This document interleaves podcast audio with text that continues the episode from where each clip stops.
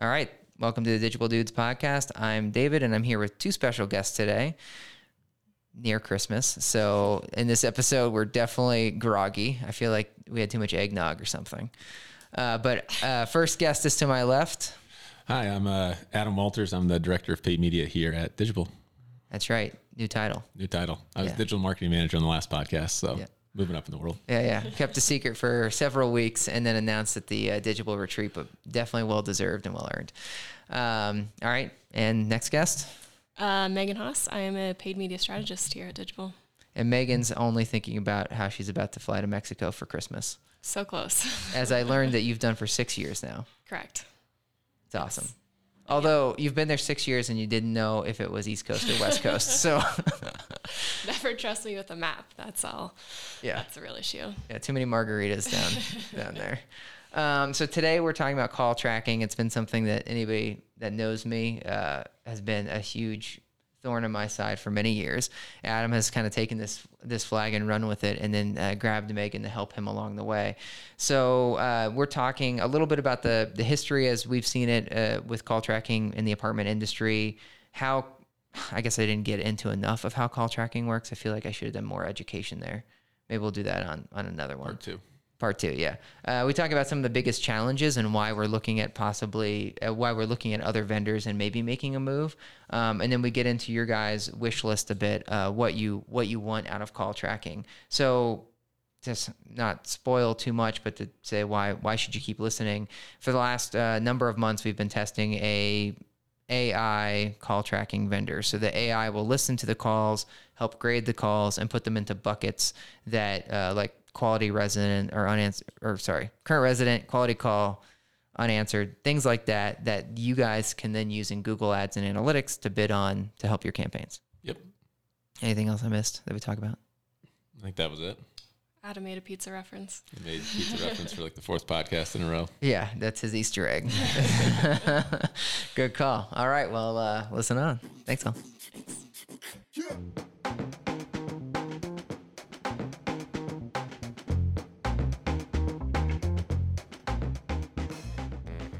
All right, so here with Adam and Megan, we're going to talk about uh, call tracking in apartments and specifically what you guys are testing right now with a new possible vendor Dialogtech um, or what may become our official vendor. That's why I say possible vendor. But um, for background, I feel like call tracking has been like the bane of my existence for like four or five years. Adam knows this. Yeah.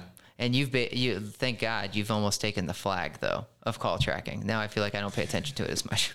Now it's my problem. yeah, now it's your problem.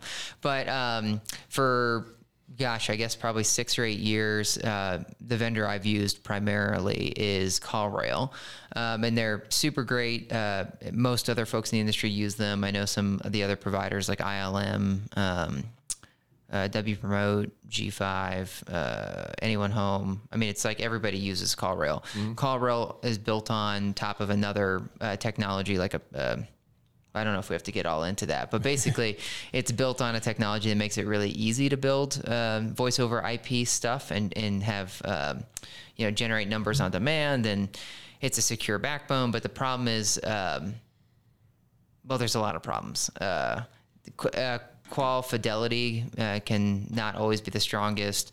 Um, the the tech is really easy to use, but doesn't let you get super granular with reporting.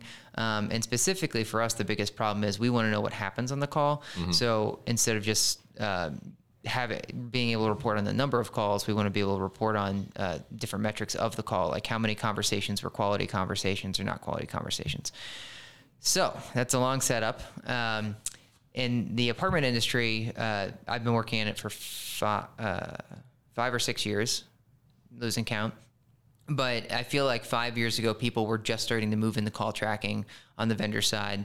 And uh, people would be excited, customers would be excited, like, oh, you can tell me how many calls came from my search campaign or my social campaign. And now it's more of a, of a given. People just assume that you're going to be able to do it. Um, but because people are tracking calls, customers for the longest time, at least the ones I, I've been talking to, are basically asking how many calls, like what you know, let's get the highest number of calls, and that's that's caused a problem where we've seen you over optimize towards just getting a mass quantity of calls and not necessarily great calls. So a good way that a, a vendor could pad their numbers would be to bid on only branded advertising. So people that know your name, you're going to get a lot of current residents, a lot of vendor calls, um, drives your call volume up. So then um, we're jumping in front of it saying, okay, well, let's not just do the mass number of calls, but we want to send you leads because that's what you care about, uh, frankly, is how many apartments we lease out. That led us down this crazy road. I guess I'll keep ranting or soapboxing and then I'll pass it to Adam, uh, where we tested every call tracking vendor I can basically think of under the Yeah. sun. So there, uh, we've tested Conversia. Um, I've talked to Marchex, Invoca, um, CallCap. Um, I know I'm missing like a half dozen. I'm totally blanking. As we were just saying, it's December 18th and it's nine o'clock in the morning, so I'm losing, losing my train of thought. So, Adam, I'll pass it to you. You came into apartments, I guess, two and a half. You Yep. just hit your two-year anniversary. Yep, just over two years ago. Okay, so tell me about like your experience call tracking before, and then when you came here, and then what the heck you've been trying to do now. Totally. So before coming outside the apartment industry, I've used call tracking in the past, but it was very simple in terms of tracking number of calls. Um, and I'll use my, I feel like I bring up like pizza in every podcast I do, but if you're calling Papa John's, there's only a handful of reasons you're going to call Papa John's. It's to order pizza. It's to check on your pizza. That's about it. Um, but calling an apartment complex, there's not a ton of reasons you would call, but they're all very different. Like a current lead or a quality lead compared to a current resident compared to a vendor are all three very different calls. And you only really want to optimize towards one of those calls. So I guess getting away from like the volume play and just saying we just want this number to go up is kind of our next step in terms of just driving that strategy forward and focusing on these quality leads and where do they come from? How much do they cost compared to volume? Um, how can we make sure that we let our clients know, hey, you're getting quality calls at these time, these days, these times of days. This is when we need to make sure we're answering the phone, so on and so forth. And I guess just for context, if you look at just call, um, well, I'm trying to think of how to phrase this. If you in this industry, most people are thinking uh, that they need to get near twenty or twenty-two dollar cost per lead, and a lot of times they get that number because the ILSs they're used to getting X number of leads from the ILSs, and so they're like, okay, a lead should cost me twenty-two bucks or twenty bucks or whatever it is. But if you look at it, if you really do the math, uh, most folks are, are, if you can get someone that's come in and take a tour, most of them will close 30 or 35% of them. So um, if you're saying like, okay, if I get a, if I get a lead, what are the chances I'm going to get them to come in? A lot of people will tell us like, oh, if we get a lead, it's 50%. So that, uh, so what you're saying is, okay, if a lead, let's round up so it's easier for me on the math. 25 bucks a lead. Yep. And every other lead you get to come in, that means $50 for someone to take a tour. And then if you close three, every third uh, lead that comes in and takes a tour, that means your cost per sale is 150 bucks. Yep. When you think about it that way, you're like, well, I'm not selling apartments at $150 cost. It's costing me more than that.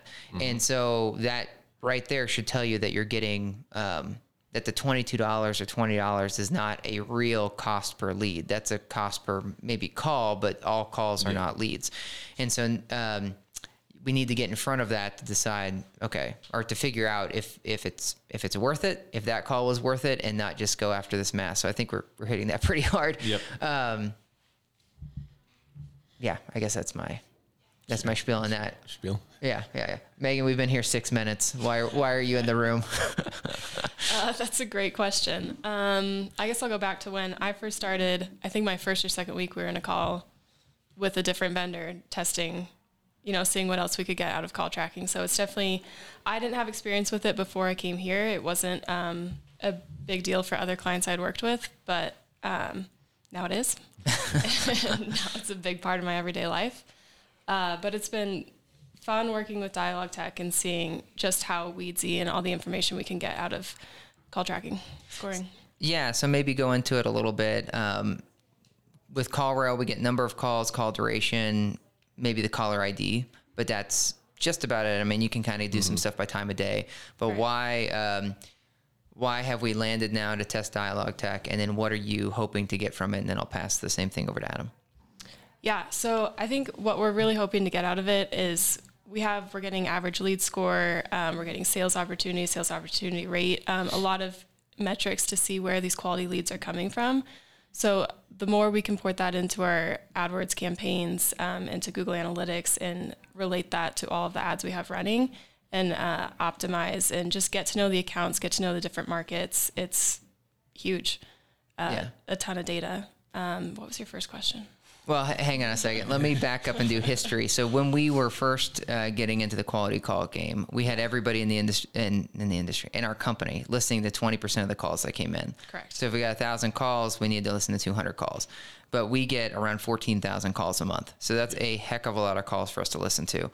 And so everyone in the company was having to listen to several hundred calls a month and grade them as far as like quality, non-quality, vendor, unanswered resident. current resident, thank you, and maybe other. Um, and then what we tried to play with was then assigning a value. So like, what is a quality call worth uh, on a score of one to ten, or, or a dollar value, or something like that. That did not become scalable because uh, for one. Um, our turnaround time was we were listening to calls within 48 hours. Um, so that we didn't listen to every call, we listened to 20%, and then we were trying to listen to them within 48 hours. So everyone was listening to calls like every other day. Um, but when you when we grade a call like that, it doesn't then push into AdWords or analytics to where you guys in the campaign management side can start bidding and optimizing towards it. Yep. So it became more of like a hey, I listened to these calls and they don't sound good. It sounds like a lot of affordable housing calls. So let's adjust this campaign. So it was more like, I don't know, like ad hoc or something. It was more of like a 30,000 foot view of what's going on and how can we take some big pieces of that and then optimize towards it. But it wasn't very granular in terms of what campaign is driving bad calls, what keyword is driving bad calls, what Right. keyword is driving good calls. What ad? Yeah, what ad? How do we focus on changing our entire strategy as opposed to just like, it looks like it's a lot of affordable housing calls. Let's maybe add some negative keywords and change up ad copy and see what happens. Yeah, and so then we experimented with um, with having like trying to grade every call. We hired some different vendors to grade every call. We, uh, but then great now we have every call graded, so it's not as that thirty thousand foot. But then we still had the problem where it wouldn't push in to the to the bidding systems, analytics or AdWords for you guys to use. And so the reason we landed on Dialogtech after testing many of them is uh, diff- different systems. Is Dialogtech so far has seemed to have the most accurate AI uh, Yeah. system. So the AI will listen to the call, transcribe this, transcribe the call, and then uh, it's trained up on here's what a quality call looks like, here's what a vendor call looks like, here's what a whatever other call looks like, and then it can grade it in real time, and in real time push those goals, conversions, and conversion values to you guys in either AdWords or Google Ads, um, which allows you to actually do something with it. Yep. All right, cool. so my other question, Megan, um, what you're hoping to find out from Dialogtech? You said a lot of different data that you get from there, Correct. but um, what what are you hoping? Whether it's them or some other system, what is kind of your dream setup when it comes to calls? Mostly just being able to relate it back to our campaigns and getting down to the keyword level. That's just nothing we've been able to look at before. So we have, you know, thousand keywords or more in an account and it's like, okay, what is actually working and how can we we get a good general idea from the data that's pulling in currently, but it's not exact. And so it's I'm just excited to see what is actually true. Yeah, I think um, a good example there would be a lot of times we'll talk long tail keywords versus short tail. So you can do short tail, and maybe in some markets it would be like one bedroom apartments. And maybe you generate a lot of calls from one bedroom apartments, um, and maybe the clicks are less expensive in that certain market. Well, is that a good thing? It's less expensive and I got more calls, but were they quality? And then same thing on the long tail. Maybe maybe it's actually also the reverse. So that we're we may be finding counterintuitive things because you would think the long tail calls would be higher quality and possibly worth the extra spend if it if it just happens to be more expensive. Sometimes they're less expensive, but it's actually having all the data so you can actually make the educated decision because each market and each properties we always say a snowflake, or at least I've been saying a snowflake, and so that makes it. Um, they should be unique. There's certainly from this massive data that you guys have from the thousands of campaigns you run now, you should get some learnings out of that. But each campaign still has its own quirks to it, in the way that something should be optimized in Atlanta might be different than Charlotte. Right. Yeah, definitely. I think on like the long tail keywords, they're generally less expensive just because there's less people searching for the longer term your keyword gets. There's just less people in the auction, so that generally the cost per click is less. But at the same time, if they're searching for something that's seven words long, they're searching for something very specific. So if you don't have that very specific thing they're searching for, you definitely shouldn't have that kind of long tailed keyword in there. Like if it's one bedroom, pet friendly apartments with a pool in Lodo, and you don't have a pool or you're not pet friendly or you're not really quite in like downtown Lodo area, mm-hmm. then you shouldn't be having those keywords in your campaign, basically. Right, right. Well, um, a lot of people at this point, you know, 13 minutes in are probably wondering why. Like, why the heck? Are, I mean, we talked about wanting to be able to grade every call, but um, many of them are probably used to spending on something like ILM or some of these other, like Anyone Home, these other call services, and they're they're thinking, hey, I already get my leads graded, so why why are you guys doing it, and why not? Can't I just save you guys the effort and let you use the ILM feed or the Anyone Home feed? So I don't know if one of you guys wants to take that on why, like kind of the why we're totally. doing it too.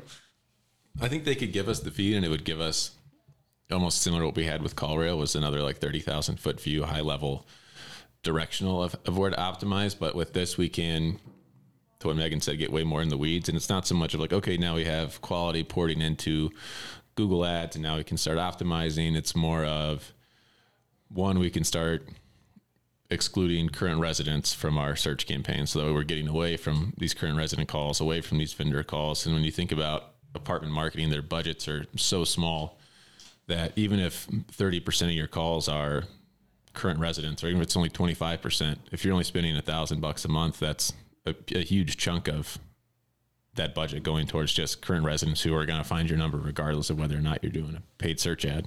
So it's just as much about optimizing towards quality as it is kind of like trimming the fat away from some of these other stuff. Well, I think that what you just said about optimizing towards quality is for me the biggest differentiator. When you when you look at the ILM reporting or anyone homes reporting or any of those other providers, they're really grading how did the agent perform? Did the agent ask for you to come in and take a tour? Did the agent answer with the name of the property? That type of thing. And for us, that that's great. We would love for the agent to be great, mm-hmm. a great salesperson. But what matters most to us is not how the agent handled the call; it's how the the call that we sent. Yep. So, hey, this was a real lead. Because if we send you, um, if you're a luxury apartment and we send you a Section Eight person, the agent can say the name of the property, you know, the get you to try to yep. book a tour on Tuesday or whatever, that's going to look like a great, great score. But for us, it's like, well, it's a luxury apartment. They don't do affordable housing. So that's a yep. bad lead and we shouldn't optimize towards it. So there's a very clear, to me, differentiator between the data we need to, to send effective leads versus how they handle it. And I also view that it's kind of like the leading a horse to water. Like, um, we need to send you the best quality stuff and then we there's not much we can do with it beyond that. It's up to you guys now to handle the sales and and yeah. uh, and the follow-up on that. But we have to send you good stuff. Yep. Um, and you mentioned unanswered calls. So maybe real quick um, i think we fired off the buckets but i think we have is it six buckets that we have now? Yeah let me pull up all of them for you but it is if i go to my dashboard we have current resident, quality lead, unquali- unqualified lead, missed call, an other, and then wrong number and vendor call. All right, so that might be more than six. Yeah. I lost track. I can't write that fast. Uh, but I think um, yeah, obviously those are different buckets than what you're mm-hmm. getting from the other services. And then uh, you're you assign we have different values assigned to quality versus non-quality lead. Yep. Right, because there may still be oh, and then unanswered is important because what we've yep. seen is it's like sixty percent of calls are unanswered, yeah. so we want to reduce the unanswered rate, but we also uh, there's only so much we can do there. Yep. So, so, then it's like, well, how can we reduce the sort of the the chaff and get mm-hmm. the diamonds out of here that uh, for people? And make sure that when they do answer the phone, it's quality, and then yeah. make some assumptions on um, the unanswered calls because we shouldn't completely discount the unanswered calls as being zeros. Yeah, they have probably have some value. Absolutely. So, and because like David said, it's about fifty to sixty percent, just depending on time of day, property, etc. Um, so the way we have it set up is we assign a call val or of value to every type of conversion, whether that's a, form fill, uh, if you have a tour schedule through Knock or something like that, we try to assign just a value to it. And generally, we do a quality call and a form fill is a 10. Uh, meaning that if you're filling out a form or we're we've certified it's a quality score, this is a 10 out of 10 in terms of lead quality. Um, and then we benchmark missed calls off of of all the answered calls that we sent to you. What percentage was quality? If it's four out of 10 calls are quality calls, then we assign a value to the missed calls of four. We're never going to do probably above that. I would say right now it's usually about like a three, three or four, depending on the property. Just so one, we don't discount them completely. Um, but two, we also don't want to focus on that either. Yeah, at some point, there's probably a relationship between, like, generally speaking, half the calls now that we send you are quality. So if you missed 50, then we assume we had 25 quality that mm-hmm. you missed. And we can make some projections there where um, if a customer was, came to us and said, hey, let's spend more money, then we could say, like, well, could you pick up the phone a little bit more frequently? Because mm-hmm. then you probably don't need to spend any more money. In fact, you could probably reduce your budget. And yeah. then working with the client um, on how do we work around your uh, the work schedule that the staffing schedule that you guys have, or what can we do to work with you so that we don't have to just send a, a slew of, of leads um, to help you pick up the phone, and we can sort of dial back so you have less lead fatigue. Yeah, absolutely. Cool. So Megan, uh, you've been our case study like. Uh, yeah, we'll use Guru. Um, where where are we at in this? Like, what uh, is the jury still out? I think you guys are testing ten accounts. What's left to figure out uh, to know if if think, if this is something that we're going to want to move to?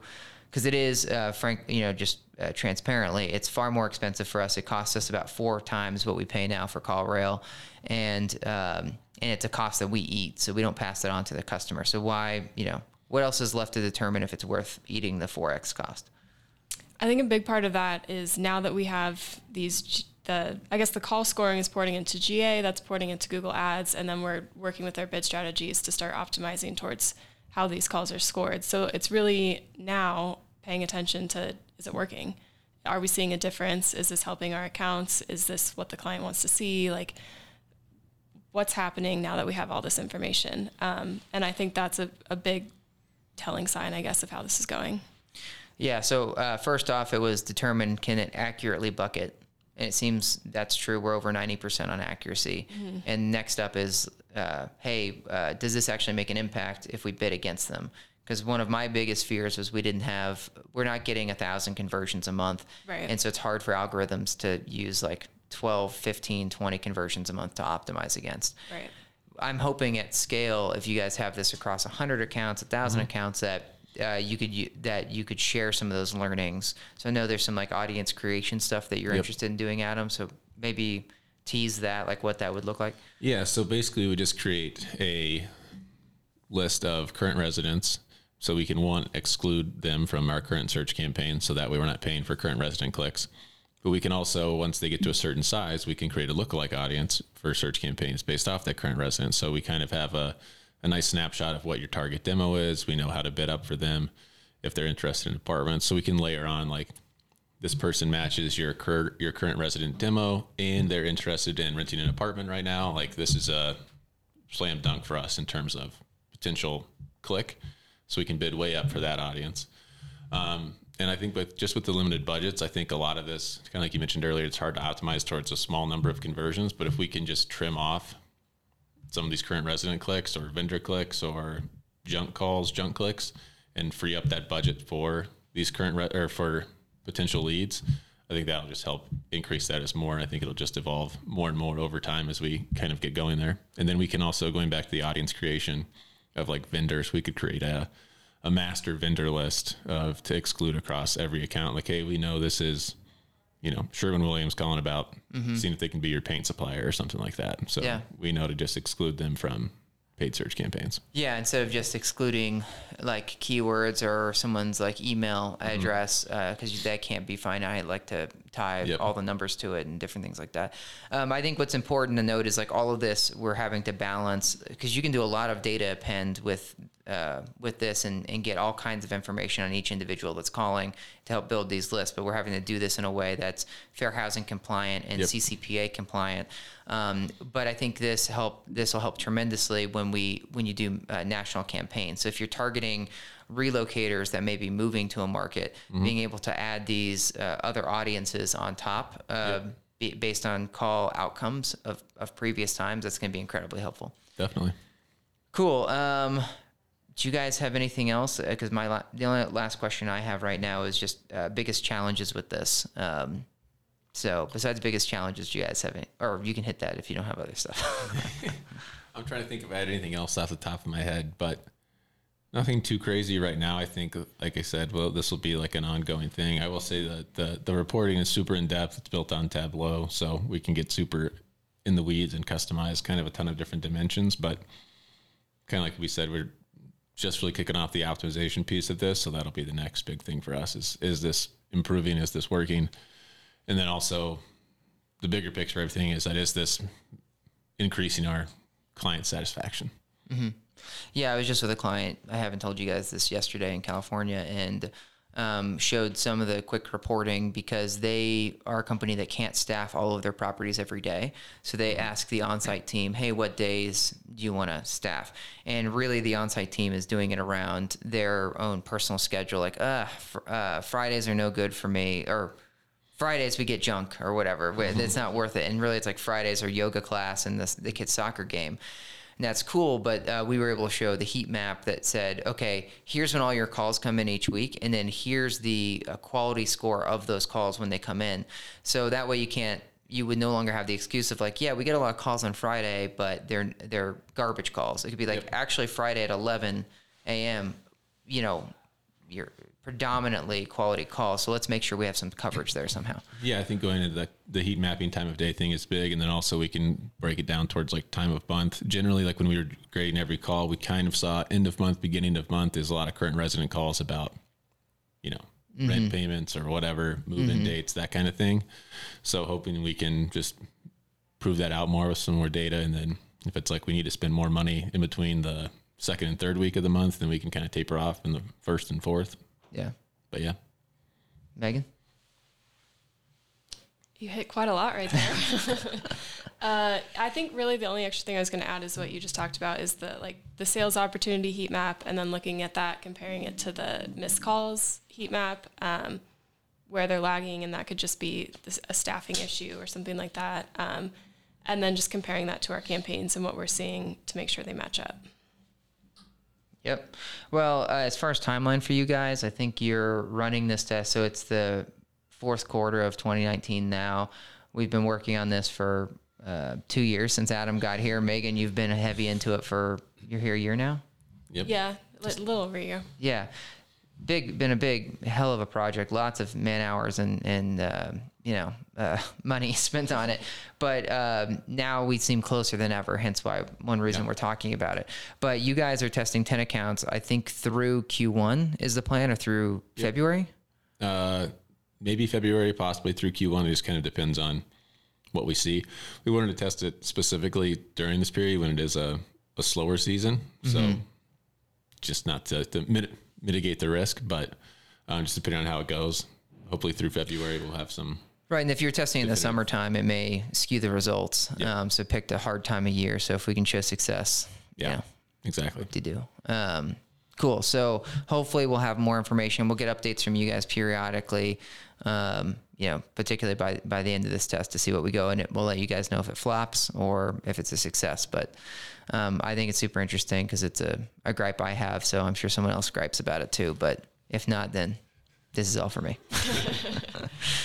cool. All right. Well, thanks, guys. No Yeah, problem. Thank you.